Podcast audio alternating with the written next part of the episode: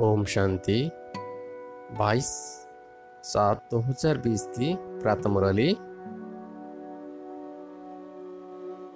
मिठे बाबा बोले, मिठे बच्चे, तुम बहुत रॉयल स्टूडेंट हो।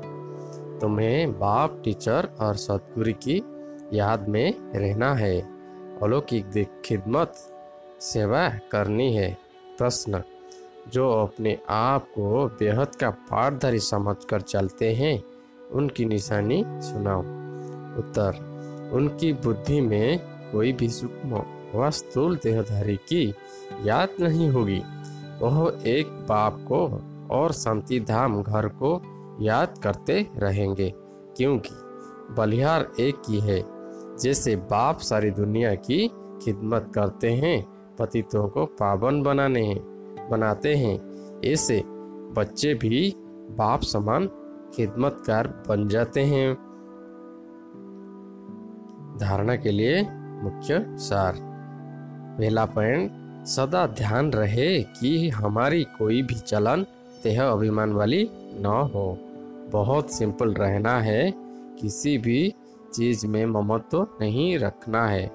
कुसंग से अपनी संभाल रखनी है। दूसरा पॉइंट, याद की मेहनत से सर्व कर्म बंधनों को तोड़ कर्मातीत बनना है।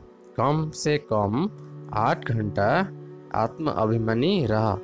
सच्चा सच्चा खुदाई खिदमतकार बनना है। वरदान, सदा बेहद की स्थिति में स्थित रहने वाले बंधन मुक्त, जीवन मुक्त भव। देह अभिमान हाथ की स्थिति है और देही अभिमान बनना। यह है बेहद की स्थिति।